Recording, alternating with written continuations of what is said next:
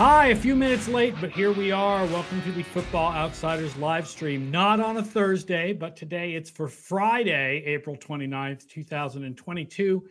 Hello to everybody watching us on Twitch and YouTube right now. Hello to everybody listening after the fact on the Football Outsiders Podcast Network.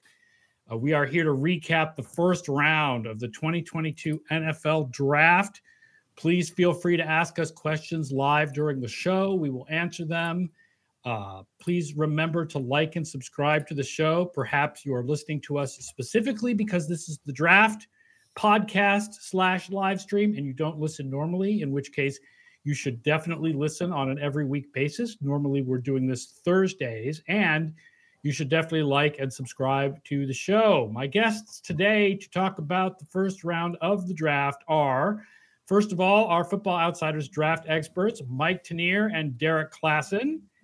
And then Benjamin Robinson from Mocking the Drafts, who is here to tell us how it went. And how it went was actually less surprising than you might think. It, it, the draft was surprising, I think, only in compared to uh, where players may have been ranked like three months ago. Yeah. And then maybe a little bit of the order and the veteran trades, which we'll get to. Like it, the most surprising part of the draft was not any pick it was the veteran trades. But 30 out of 32 team, uh, 30 out of 32 players in the grinding the mocks final 32, 30 players went in the first round. And the other two were Cole Strange. well, the opposite, right? The two who dropped. Who are the two who dropped into the second round? I'm assuming one is Malik Willis. So one is Malik Willis, quarterback from Liberty, because of you know there's only one quarterback drafted. I expect that to be many more today. Um, and the other is Andrew Booth, cornerback from Clemson, who um, it seems has quite a good amount of medical issues. Mm. Um, there were teams like the Cincinnati Bengals at the end of the first round, or even the Minnesota Vikings, who could have drafted him as well. Um, so, but yeah, in my final uh, Football Outsiders mock draft, I had him falling out of the first round too. Uh, but the draft was way more chalk than we thought. You know, I saw more than a few tweets out there saying this draft is the most unpredictable it's been in years. And in fact, it was more predictable than last year's draft, which was also pretty predictable in terms of the first round. So I think we need to retire that tired phrase and uh, lean into some data. yeah, I guess the most unpredictable thing was hey, nobody took quarterbacks, but then we were really only expecting two quarterbacks to go in the first round, and instead one went, and we knew Pittsburgh was going to take one. So the only really surprising thing with that is that some other team didn't take Malik Willis. But other than that, uh, who were the two players who climbed into the first round who were unexpected? One was obviously Cole Strange, the guard that the Patriots took. And the other is Lewis Cine, safety from Georgia, who went 32 to the Minnesota Vikings, who I had in, in my mock draft uh, Football Outsiders going to the Tampa Bay Buccaneers. But, um, you know, he was the 34th ranked player on the Grinding the Mocks board. So we did really well last night. I'm very pleased with the results. There was no kind of Jeremiah Owusu Koramoah situation that we had last year where everyone's talking, oh my God, oh my God, how is this happening? We knew Andrew Booth had that issue. And so it wasn't as big a surprise when that happened. But for me, I had expected 25 or 26 players from my top 32 to be in the top 32. So to have 30 is uh, is a huge huge win for me. Uh, useful title asks if we saw Sean McVay's reaction to the strange pick. Yes, for those who have not seen the video, the Rams were giving a sort of silly press conference of to, where they basically just got on stage and said, "Hey, remember how we had no picks in the first round? Right. Well, guess what? We didn't take anyone with the picks we didn't have." and they asked about Cole Strange, and McVay basically said, "We were totally looking at him in the fourth round." Yeah, yeah, and I'm torn between that's a, a, great gag and Bill Belichick just holding up the ring and say, "Yeah, Sean, come see me in the Super Bowl again, big guy. Come talk." Yeah, well, you know? I mean, Sean's got one of his own now, so yeah. Yeah. I mean, Belichick has more, but McVay right. has the more recent one. Right. True. True. Uh, I think the other sort of the surprise thing is that's not a surprise. Like we talked about, oh, unpredictable. Okay, yeah, unpredictable compared to three months ago. But at this point, we all basically knew that Travon Walker was going to be the first pick. Right. So, for those people who have not had a chance to hear your impressions of that pick, Mike and Derek, give give your thoughts on Travon Walker as the number one pick. Hated it. You go, Derek. I, I, I, did not hate it as much in this class. Um, so for me, Travon Walker was more of like a in a normal class. This is the type of player that goes in like the late teens or the early twenties because he's a super athletic, um, you know, has a really interesting profile, but he's not going to be all the way there as an edge rusher right now. The thing is, Aidan Hutchinson to me is not a typical number one overall pick. Um, it didn't seem like they were going to go one of the tackles, so you could mark that off the board. And for whatever reason, it seemed like they weren't going to go Thibodeaux, even though I thought Thibodeaux was the best player in the class. So, given the situation they kind of put themselves in, I didn't hate it. It's just it's it's a much riskier pick than the typical number one overall pick you know, before we went on, we were talking about the Raiders not picking up the fifth year option, and Clelin Ferrell came up. And we all agree Clelin Ferrell was completely overdrafted. But here was this guy who was traitsy, who was a good run defender, who we always heard how good his run defense is when, when Gruden was trying to defend them and all. I can't shake the, uh, the, the idea that Travon Walker is the Clelin Ferrell that we all talked ourselves into. Or, you know, we heard the insiders talk about him and he rose up the board on that. And next thing you know, Baalke loved him. That we're going to be, again, two or three years from now, looking at this five and a half sack season and talking about, yeah, but look how he set the edge on that one running play that one time. You, you know, and that's not what you talk about with your first overall pick or your fourth overall pick in Ferrell's case. And that's not the kind of value you want with that pick. I understand that Walker was number one in our SackSEER projections. Right. So it's weird for me to say that I would not have taken him number one overall. But the difference between him and Hutchinson and Thibodeaux was less than one sack in five years. and when you combine that with the film study and with the stats that we don't include in SackSEER because we don't have enough years of them, right. but the stats that Sports Info Solutions and Pro Football Focus have started to keep over the last three or four years, like pass rush get off numbers and yeah pressures as opposed to just sacks and win rate. When you look at all that stuff, the production is so much lower for him yeah. than it is for Hutchinson or Thibodeaux that I feel like that makes up the difference of the one sack over five years. Like, I mean, if everything works for the Jaguars with this pick, given that we all thought that Hutchinson in particular, I think, is a very high floor kind of guy, mm-hmm. like if it all works out, he's slightly better than Hutchinson and Thibodeaux. Right, right. He's if it works out spectacularly, he's Cam Jordan, I guess. I mean, is that the a good place to go with it? Which would be a heck of a player, certainly. But that that's a that's the absolute max of the max. Yeah, it's probably something like Cam Jordan. The one thing I would say that like I, I don't know if it complicates uh, Walker's profile necessarily, but like he actually can drop out and play in coverage, which I think is really important with as much um, the, just the way the defenses are moving now, where they're more willing to play these bigger outside linebackers who can drop a little bit. So I don't know how much they're going to actually make him do that, but I think it is something that like could theoretically, in the best version of Walker, make him a really unique uh, force up front. Which is again, I don't really trust the Jaguars to actually get that out of any player, um, let alone someone as raw as Walker. But we'll see, I guess. Yeah, let's be honest. You do not take edge rushers number one overall, so you can drop them. In so you can drop right. Ask you want him to rush fan. the passer. Ask any Denver fan how they felt whenever Von Miller dropped into coverage. Yes, you could cover the slot receiver for a few downs. The Mike Pettine defense. I can't wait to see it. Um, what do we think? Obviously, look, the big the biggest surprise, I don't know if the biggest surprise was Cole Strange or the veteran trades, but I honestly think given the importance of the players, the veteran trades were the biggest surprise. So, what is everybody's take on AJ Brown and Marquise Brown, all the Browns getting traded? Um, I think the the biggest surprise for me is uh, it's clear that the Marquise Brown trade was actually in the works for a while because they had actually flown Marquise Brown out to Phoenix and they didn't announce it until he could appear at the Arizona draft party. But when the the Eagles trade took place right afterwards, it looked like the Eagles had completely stolen AJ Brown from the Titans. Right. Or or or more accurately, the Cardinals had given up too much. Not that the Eagles stole AJ Brown, but that compared to that trade, the Cardinals yeah. gave up too much for Marquise Brown. That's very Cardinals thing to do is to give up more than they really need to for another wide receiver for their Madden team, which is I think is what they're assembling out there in Arizona.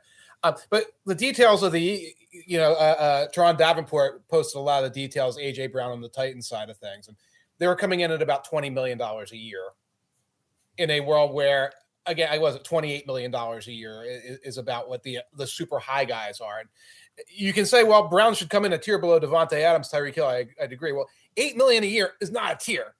No, he came in a tier below. He's now the fourth highest paid wide receiver in the game. That's a tier below at 25, not 20. And so I don't know what the Titans were thinking there. Um, Eagle, here in Eagles country, folks are happy. I, am I'm, I'm excited to see him. I'll look at the cap numbers down the road. They're probably kind of ugly, but right now you got to develop Jalen Hurts. You got a guy who you know you can bring in, plug and play. You're not worried about the Jameis, uh, Jameson Williams injuries. You're not worried about these other things. So it's a good move for the Eagles as they try to project forward for the next year or two. I mean, I think I know what the Titans were thinking in that they have a lot of cap costs. And the idea is that the hope is that Treylon Burks can be 80 or 85% of the player that AJ Brown is for a lot, a lot less money. The problem is, I think Bryan Knowles put up the family guy meme where Peter Griffin says, "Sure, the boat is a boat, but the mystery box could be anything. It could even be a boat." I mean, that's sort of the idea with Treylon Burks, is that in the best case scenario, he's AJ Brown. The difference between that and the meme is that Treylon Burks comes with a lot less money. Exactly. I mean, there was a lot of talk about how Treylon Burks was kind of uh, very similar in terms of you know his style of play to AJ Brown and Deebo Samuel. Um, you know, this is definitely, I think you said it's the price that you pay when you, you know, sign Ryan Tannehill, who we believe can be like probably at his best above average quarterback, like in the Derek Carr realm at best. Um, yeah. and Derrick Henry, they're paying a running back. And they're paying yeah, Derrick I mean, Henry, Bud Dupree, Harold Landry, you know the, the, the birds come to roost. I mean, and and they paid Julio Jones a bunch of money to not play for them now. So sometimes these are the casualties of poor decision making from the past. And so, yeah, I can. It makes a lot of sense, and I think people have been talking more and more and more about how, you know, drafted. There's a lot of wide receivers in this draft class that are good players, and you can replace these uh, kind of older, more established players with similar players who are cheaper. And so I called it in my mock draft the other day the Christian Kirk effect. Uh, when I was not really my mock draft, my risers and fallers article when I was talking about Jameson Williams. Um, but yeah, I mean, the wide receivers went early and often in this draft, and I think that's a reaction to some of the market forces that are out there. Yeah. And and Grouch is talking about you know historically decent front office Ravens, Chiefs, Packers, and the Titans have no problem trading away elite receivers. They have a problem trading away elite wide receivers. They're not happy with what they're doing. This was not the Chiefs marching out there saying, "Ha, we see him marking in this, you know, inofficially. Let's trade Tyreek Hill," or the Titans saying, "AJ Brown, ah, we can get a guy like him in the draft." This was Davante Adams signed a big deal. Tyreek Hill was in the market for a deal and said, "I want that or nothing." The Chiefs were strained, maxed out. They had to move. The Titans were like, uh, AJ Brown's like, "I want something almost like that." The Titans were like, "We're strained. We have to move." So what you're seeing is very good franchises who are maxed out against the cap having to trade away a resource. Um, not necessarily them saying, aha, this is like 4D chess, and we just know we can replace a guy with a guy. I don't think I think most of these teams would be happy to have done it differently if the uh, the, the Packers hadn't started things off. There, there's a little bit of an argument that Brown and Brown are less important to the Ravens and Titans because they run such run first offensive schemes the awkward part of that is so did the Eagles, or at least so did the Eagles last year. Yeah.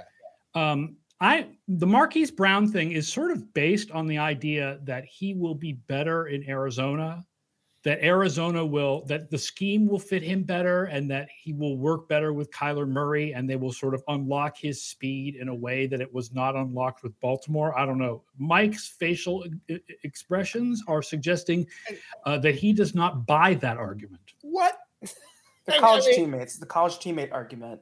Yeah, you know? that's great. The, yeah, that's the narrative. It's uh, yeah. I mean, I, I am not even sure how to respond to that. I, I, first of all, he's going to be what the number three target there. I mean, um, I think he's yeah, either two or three. Two, Rondale Moore, right? With Rondale his money, Moore number two. number two. AJ Green bumps down now. I think AJ Green, it's now wide receiver four, and this is probably his last season. Right. And and and you can say, well, you know, the Greg Roman scheme can be very tough on a wide receiver, and I agree with that 100%. Here's what's going to be happening: AJ Green is going to do nothing but run up the right sidelines and catch sideline routes because that's all he'll be asked to do. Everything will be funneled between behind uh, to DeAndre Hopkins, and Marquise Brown's just going to do the Rondale Moore stuff. So it's not like this is some brilliant scheme; it's what they always do. I'm sure it'll be better that than Rondale Moore, but I'm not sure.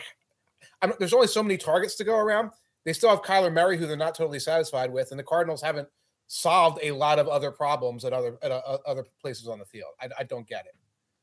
I, am probably projecting here, and this might be a little reckless. I think he probably just didn't like blocking. I mean, that's something he's probably not going to have to do nearly as much in Arizona um, because a lot of Arizona's run game, the advantages that they're getting are they're just spreading you out and they're using Kyler Murray's legs as like an extra number. Whereas Baltimore, a lot of what they're doing is they're condensing everything they're mucking everything up with all their extra tight end bodies and receivers and trying to get blockers, kind of like what the Rams do um, in a different package. So I think it's entirely possible. He just, I think he even mentioned he didn't like the run first offense. So I think it's entirely possible he just wanted to be in an offense that was more spread, spread to pass, wide open, that sort of deal. And then also, like Benjamin said, with his college quarterback again. So that probably doesn't hurt. I would like to give him props for not turning this into a big media circus. Good. Whereas a lot of the other wide receivers, everybody had to whine and spread rumors. Like Hollywood Brown just did this on the slide. And, yep. and Deebo being super cryptic and not telling anybody anything, and then going on Instagram once in a while. Huh, there's a lot of stories out there, but no one knows the truth. Of course not, because you started the stories and didn't tell us anything. of course, that's what's happening. You made that happen. I was surprised at the price because you know I can't believe that there's they're kind of similar prices in terms of the draft compensation and AJ Brown is a much more established wide receiver than Marquise Brown is, much more valuable. So I was surprised when I heard about the Hollywood Brown trade, and I was even more surprised when I heard about the AJ Brown trade.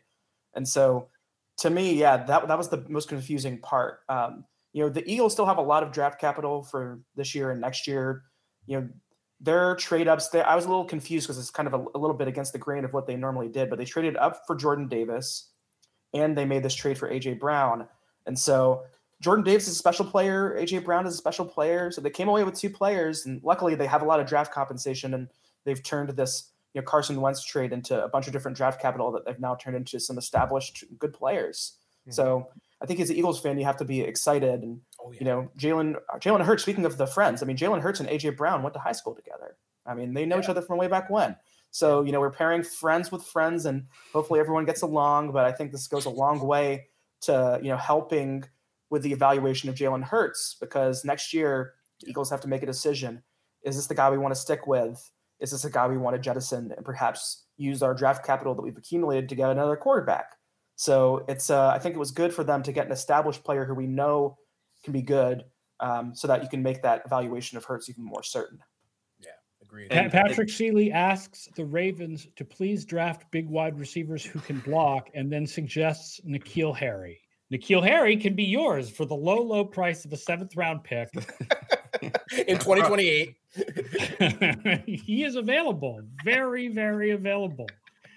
Um, we we we uh somebody earlier had posted something about me uh drinking the kool-aid with uh state of denial about bill belichick's mistakes on draft night. Trust me i am not in any kind of state i think aaron has been very vocal about some of the mistakes he's made before. Yeah I, it just keeps I'm working out anyway. We'll, we'll we'll get into this in a second here but I, i'm not a big fan of the um like let's draft guys three rounds before their generally accepted draft position strategy Right. It didn't work for the Raiders, and it hasn't worked for the Patriots either. Very well. Right. Um, so I had everybody pick a winner and a loser of who they thought did a really good job last night and who did an iffy job. So let's start with the first round winners. And Benjamin, we will start with you. Who is your first round winner?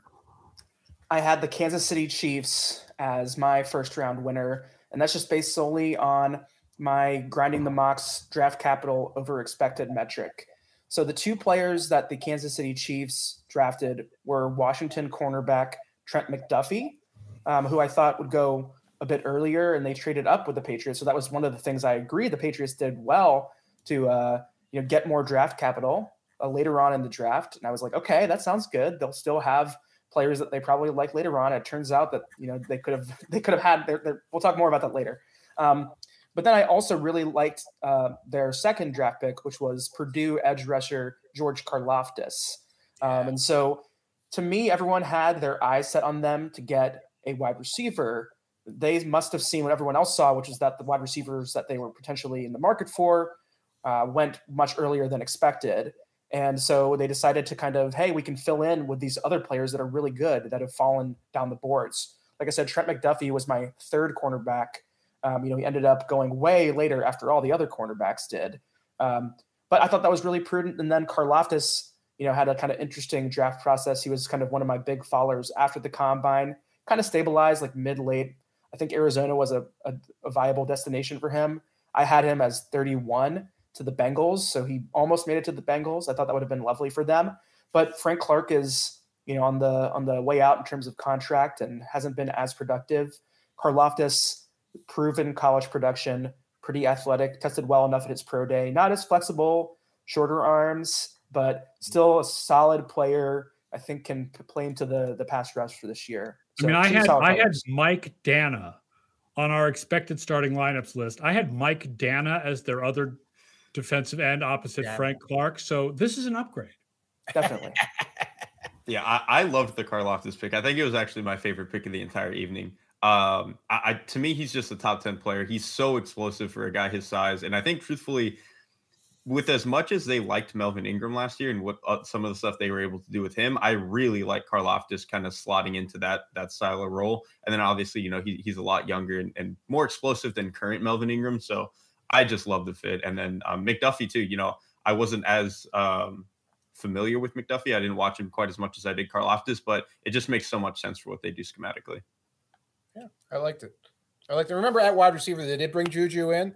Scott Spratt was here. He was trying lobbying to get Juju over to Carolina uh, for some of that great USC action. Temple Owls are everywhere, Scott.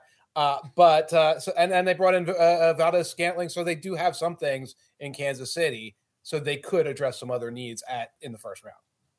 Derek, your winner from the first round of the draft. What do you think?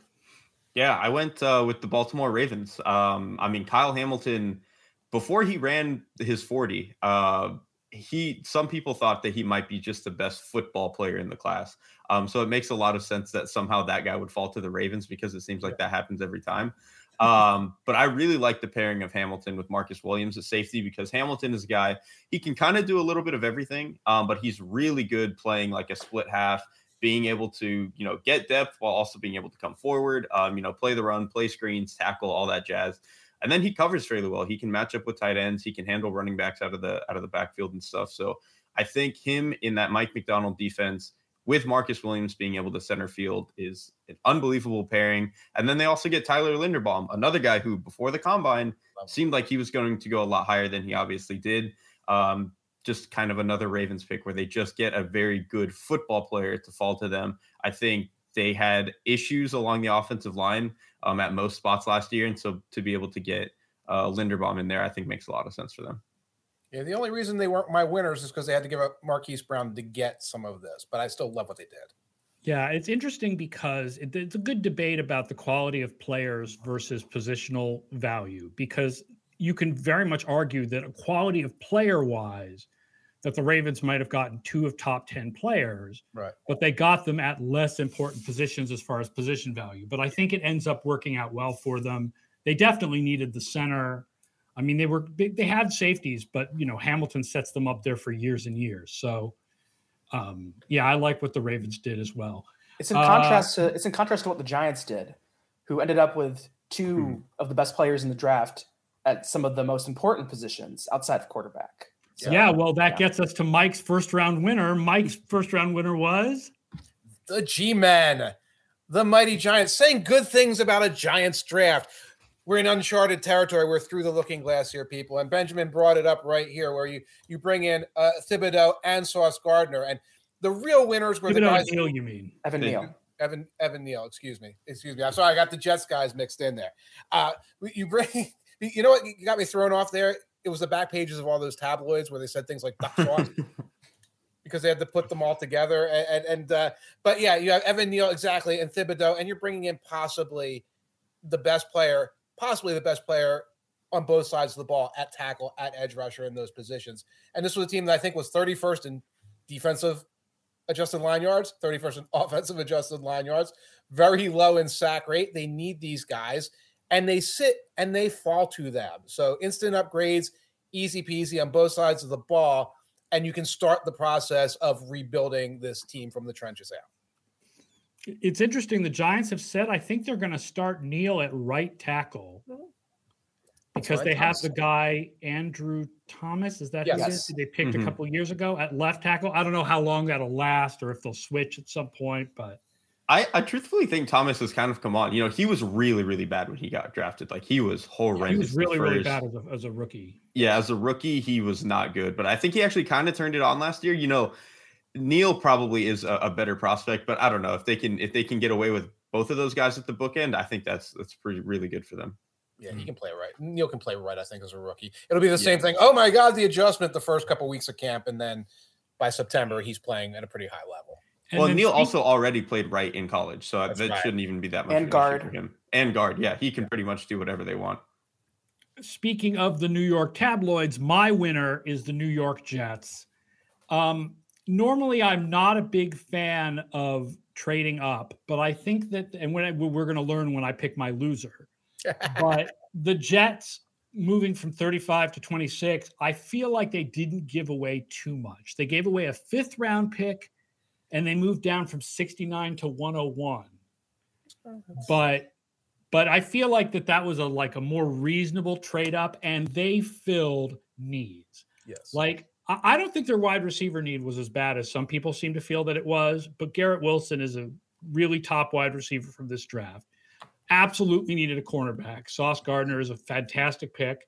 Mm-hmm. And um, they really, really, really have needed an edge rusher for years and years and years. And they ended up with a guy who, you know, if you believe what like uh, Charles uh, Robinson from um, Yahoo was saying, he said he was talking to people in front offices and that the front offices didn't have uh, Jermaine Johnson anywhere near as high as the outside media did, but he still looks like a pretty good value at 26. So I I think to pick up the three first rounders, like look, hopefully it works out well for them, and we're not talking in four years about how the Jets didn't pick up the fifth year option on any of their first rounders. But I think I think that that's a really good value and need combined draft for the Jets.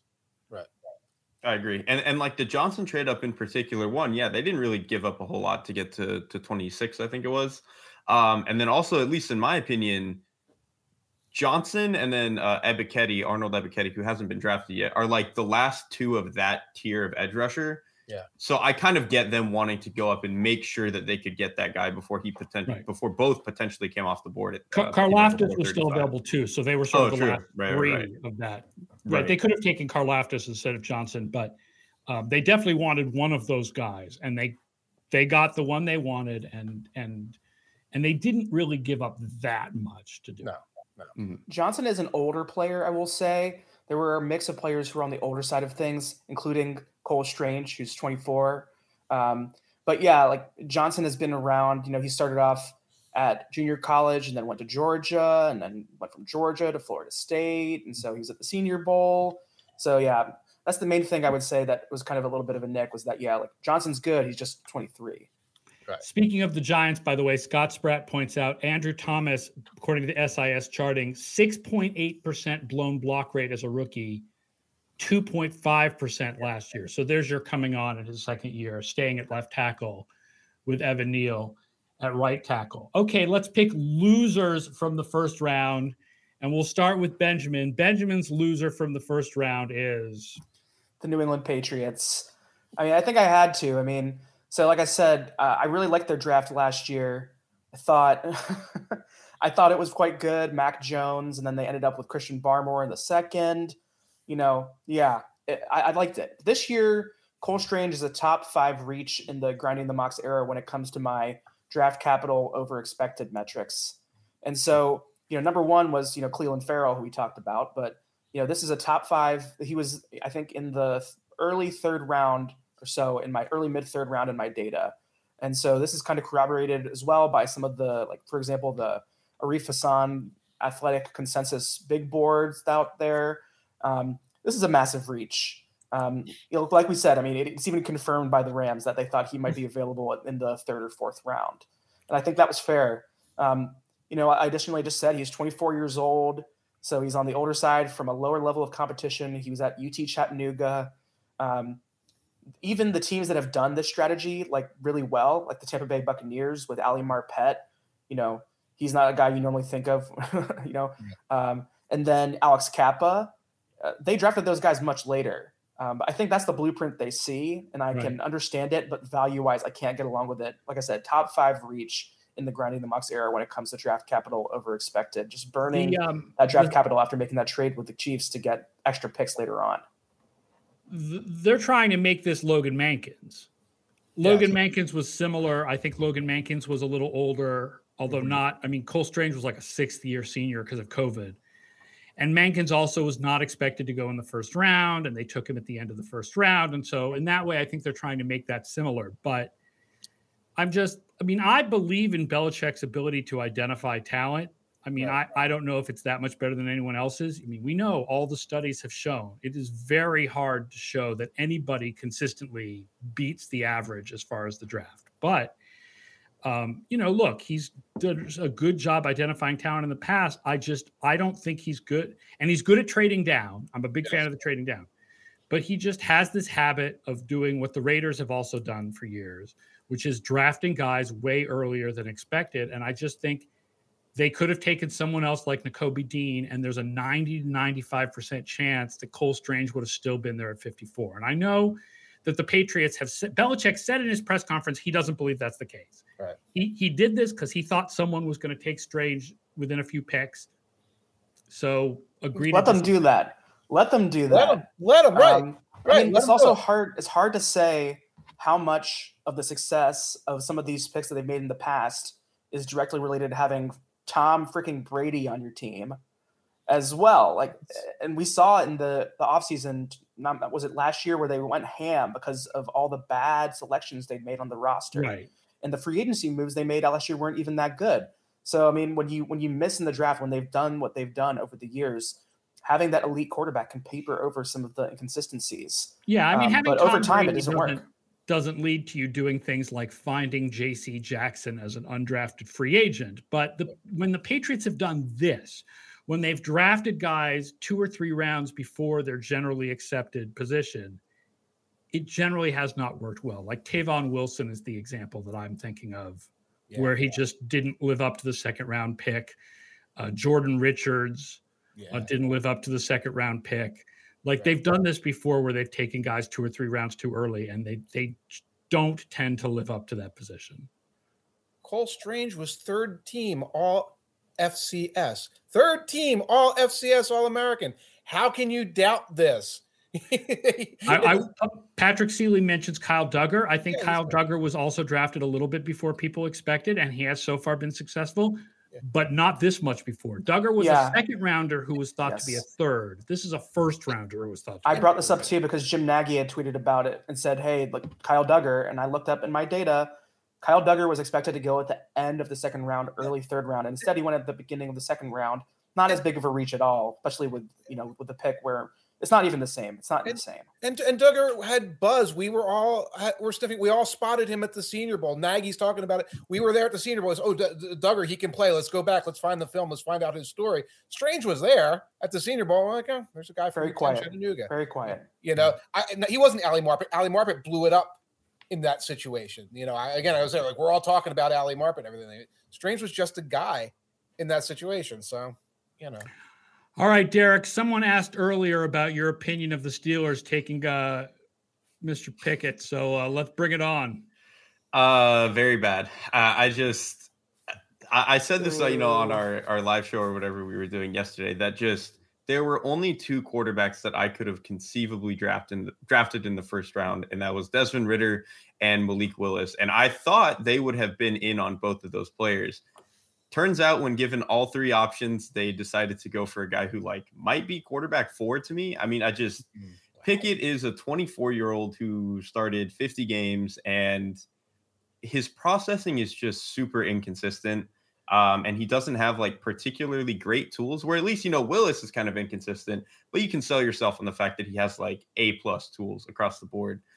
Pickett's more like B minus, which is good enough, but not something that you get too excited about. So I, I just think he caps out as like a very average player, and I'm worried if he's ever going to get there. So not that taking a quarterback in the first round is great process in this class in general, but I think even a step beyond that, they took the wrong one. So I just not a fan.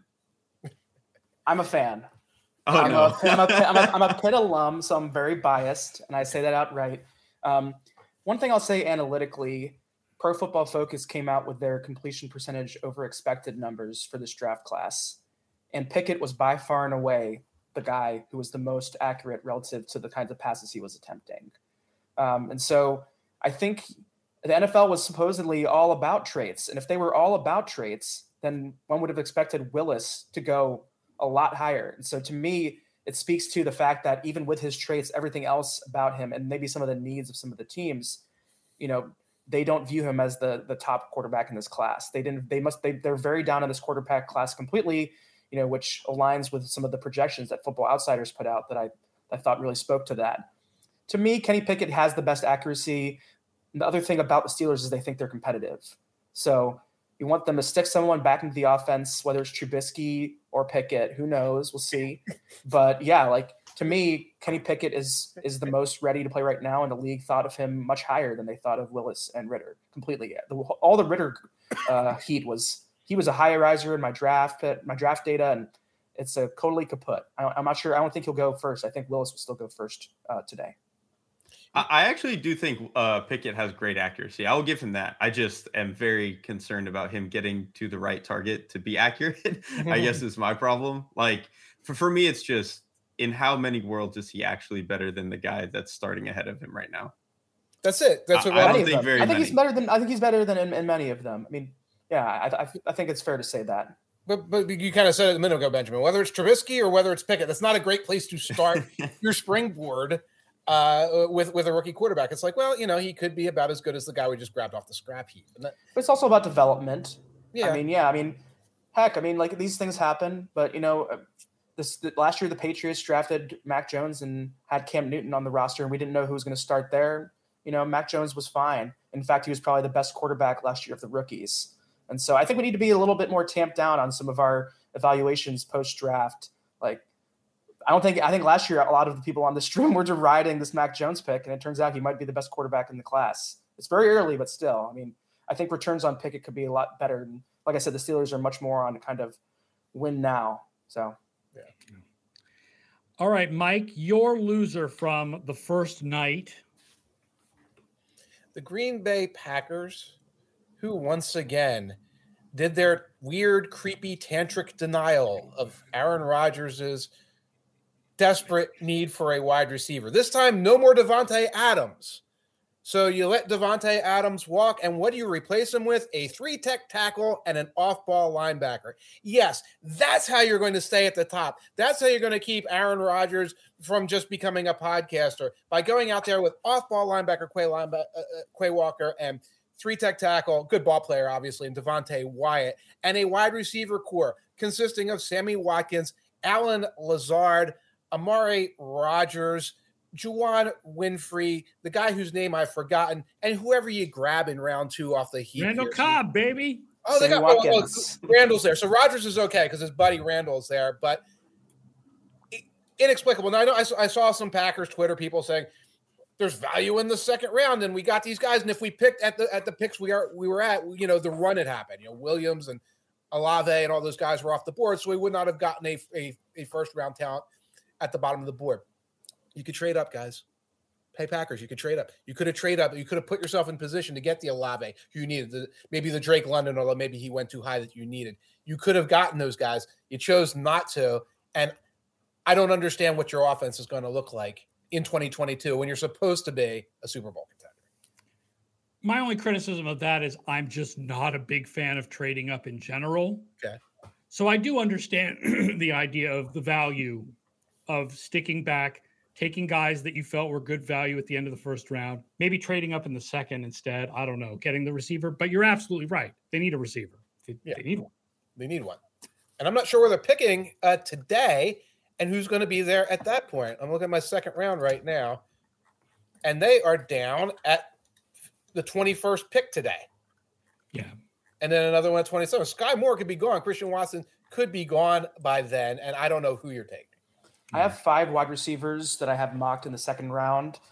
You brought up Skyy Moore from Western Michigan, mm-hmm. Christian Watson from North Dakota State, George Pickens from Georgia. If they want another Georgia player, they can go three for three Georgia players. Be good. Um, and then I also have Alec Pierce from Cincinnati yeah. and John Metchie from Alabama. All options uh, for them. But I think yeah, that we'll see. But I think this is something that Packers insiders had said was long in the cards that they didn't expect them to go and change their tendency, just like the Eagles didn't break their tendency on linebacker mm. or on cornerback or on safety. The Packers didn't break their tendency on wide receiver. C- CCX3 says, I think Ross, Watson, or Pickens are more their taste anyway, but taking uh, Lloyd over Karlaftis is curious. Are you talking about the Packers taking Walker over Karlaftis? Walker, yeah. Yeah. Yeah. Walker over Karlaftis, Walker over Dean. Yeah. Uh, you know, there's a lot there, but I agree. I mean, if Pickens is sitting there, obviously you get him and you, you kind of got to win there. Pickens isn't sitting there the 21st pick tonight. Someone's going to grab him. My my loser is speaking of trading up and down. my loser was the New Orleans Saints because between the pick the, the trade they made with the Eagles before the draft and the trade that they made to move up from 16 to 11, essentially they traded a 2023 first, a 2024 second, and a third and a fourth this year just to move up from like 19 to 11 to get Chris Olave, who is good, but is he better than Treylon Burks? I mean, I guess he's a different type of player, and Burks sort of duplicates what you already have with Michael Thomas, but um, it's a lot of draft capital to give up to move up. So you have to, I mean, and one of the things we talk about in the analytics world is if there's one lesson to learn from the draft, it's that you are not as sure as you think you are. And you are not as good at scouting as you think you are. And you've got to price in the variability. And I just feel like the Saints trading all that draft capital to move up eight spots is like you're really taking a gamble that you are just way smarter than everyone else. Got to compare you know, Olave and Jahan Dotson from Penn State, the wide receiver that the Commanders took with that same pick. I think that'll be interesting comparison to make for the rest of their careers because, like you said, I think you're you're spot on. You don't know as much as you think you do. Mm. I think they were really, really upset they couldn't go up and get Charles Cross. I, I think that's what they really wanted to do with these picks. And then it just kind of came to a point where they were like, well, the receivers are starting to come off the board. We have to trade for Olave. I don't really like trading up for him even, that high, even though I, I like Olave. I'm honestly more pressed they took Trevor Penning. I, I, don't think the Penning pick was, was was very good at all. I don't know if it really solves anything for them this year. Because the whole thing with Penning, even if you like him, he's kind of a project, right? But it yeah. the way they're building this team and going about things, they seem to think they're ready to compete. It just seems like an odd mix of, of player and, and I mean, I think they're ready to compete. I'm just to give you a little preview, everybody a little preview of Football Outsiders projections.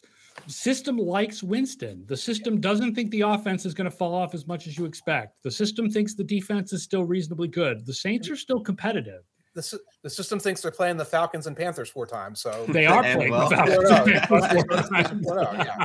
I don't know. They're they're they were so hard to watch last year. Even not as much with Jameis, but so hard without him. I'm, I think even Andy Dalton. Yeah, I just I wish they had a better option with upside at quarterback. We'll see if they let Jameis really. I feel like Winston is the option with upside. Winston. How know, much upside? How much? I think to me, except for the 130 interceptions year which I think which Winston has on his history. I think Winston has pretty decent upside. The thing, the, the biggest problem to me with the offense last year was they couldn't open it up at all. They didn't have anybody who could take the top off. And, you know, trading up everything they did for Olave, you know, that's one thing. But what Olave can do is he can open up the, you know, he can open up the field, he can take the top off. And I think Jameis Winston truthfully needs a player like that to make his entire shtick as a quarterback work. So, I again, I don't really love the value of going up for Olave, but it kind of solves the problems they had on offense, especially if Michael Thomas is coming back and, and going to be what we assume that he is going to be again. They need another wide receiver too. They need. Oh, they still need another one. Absolutely, yeah. their their room is bad. Not you guys aren't buying Marquez Callaway. Not no. I don't think maybe, we're. Gonna, I think we saw that last time. year. Yeah. Michael Thomas has been watching $28 million contracts fly off the board this year, by the way. Will he has- play? He has been uh, keeping his eye on that. My commercial that the New Orleans Saints are $257 million in expenditures for next year.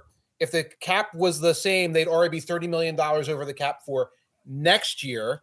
Um, that they did all of their voodoo that they could possibly do this year, and they're going to be running out of voodoo next year to do these things. So, what would they really have needed?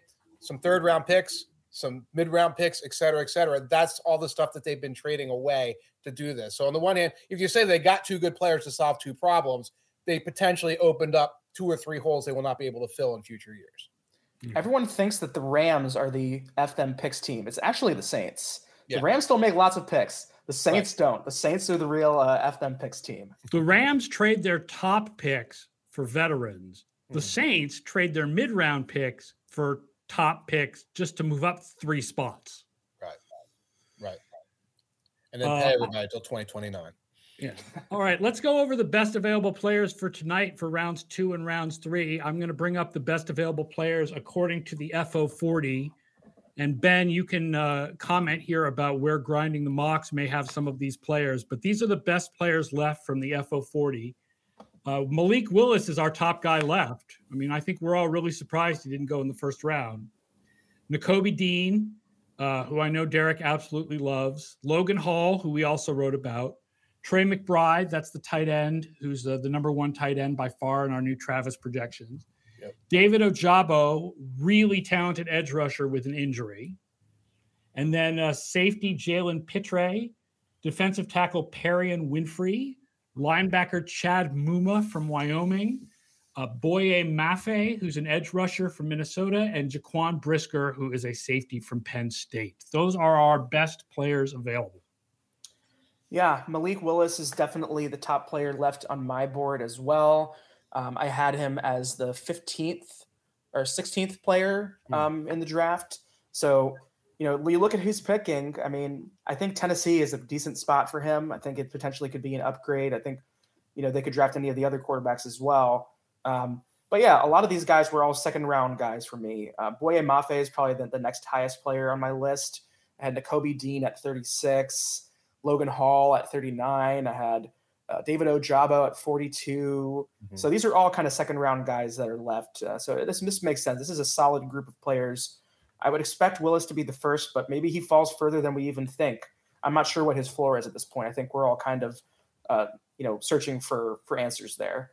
Seahawks pick back to back, I think, eighth and ninth tonight. Oh yeah, good call. Mhm. Good call. I I think that mean, could they got to yeah. come away with one, or somebody's going to call them. Uh, you Seahawks know, say, rational. give it to me. You know, the Panthers call them. They either got to come away with a quarterback or they got to trade for Baker Mayfield. Yeah, that's it. But yeah, the Seahawks being rational is another storyline here that's really interesting. I think people were expecting them to do something really, really crazy, and everyone said Charles Cross. Oh my gosh, that Yeah. like that makes so much sense. Charles Cross was my eighth ranked player, so you know we'll see what we'll see what happens. But uh, maybe there's a, a little bit of a change there in Seattle. We'll see. We'll see. I'm excited for them. It, it's interesting how far N'Kobe Dean can fall. I realize he's undersized, but God, there's such a history of undersized linebackers. And I tweeted it out after Derek wrote Film Room about him. He's not far off in size from like Derrick Brooks or Right. Eric Kendricks. He's like the same Um, size as Lavonte David. I mean, he, he's slightly smaller, maybe an inch, maybe five or six pounds. Like he's not, he's not, you know, he's the exact same size as Zach Thomas was. Right. And my Like- thing with with Dean is like, you know, you would think a smaller player like this, if they're gonna, you know, have problems, you're gonna be seeing them just getting, you know, a guard is gonna get their hands on him and just completely clobber him, take him out of the play. Right. That happens every now and then, but like not at all to the gr- the degree that should be having him falling. Like truthfully, I think the way that he actually like bends and fights through contact mm-hmm. is pretty remarkable for a guy his size. So I, I think it's kind of absurd that he's fallen this far.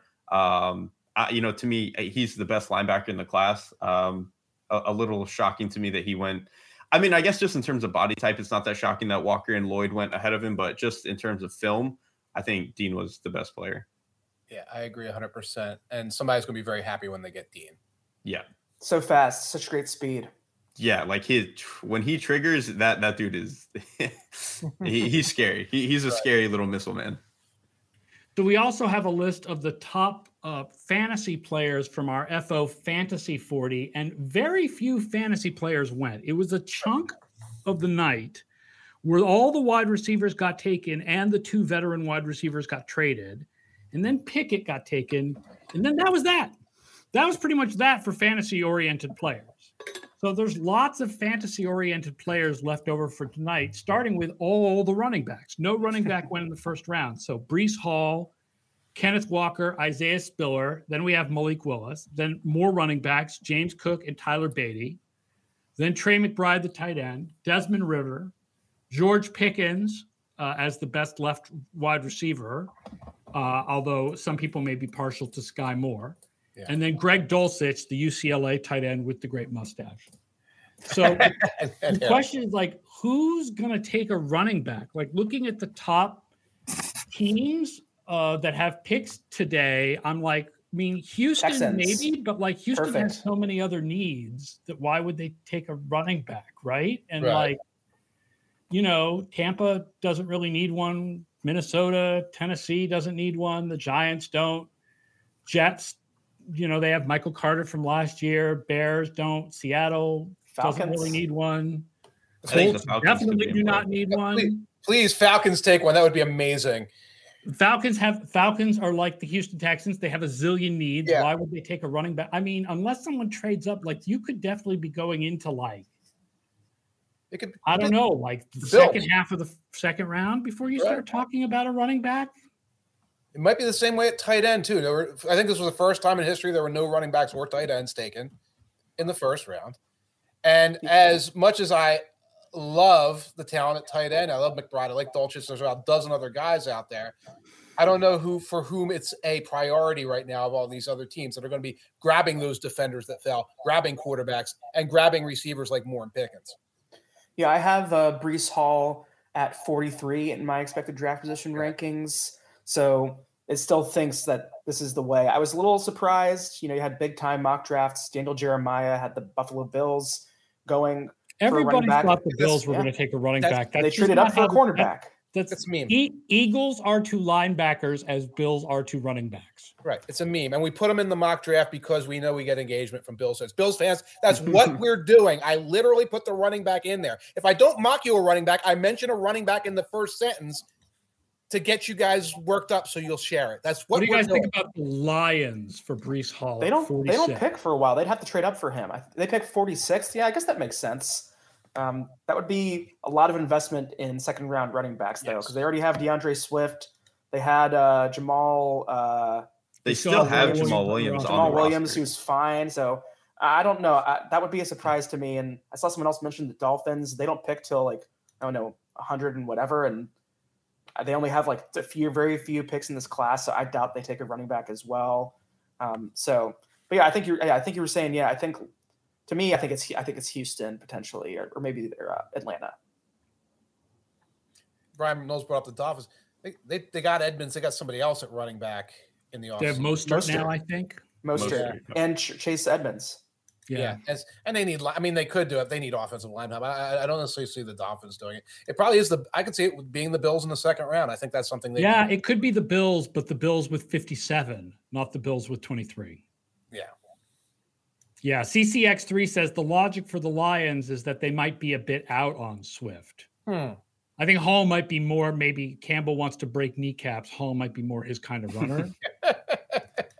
right. You take Brian Robinson later too, and just if he all he wants to do is run between the tackles and, and clobber people. Um, but yeah, it's going to be interesting. Um, the, these running backs, you know, the, we feel like they're going to have fantasy value, and, and yes. they probably are, but they're just there aren't a lot of really obvious places for them right now, and um, they're all probably going to be in timeshares. I, unless there's an injury to somebody, I can't foresee Houston. any of these rookie running backs being starters. Houston, in Houston, they would be. Yeah. Uh, well, well, I guess they'd have to compete with Marlon Mack. So yeah, probably. Uh, Bryan Knowles says the Dolphins got Mostert, but they're also importing the 49ers offense, and Shanahan disciples need their comforting third round running backs. Who won't play?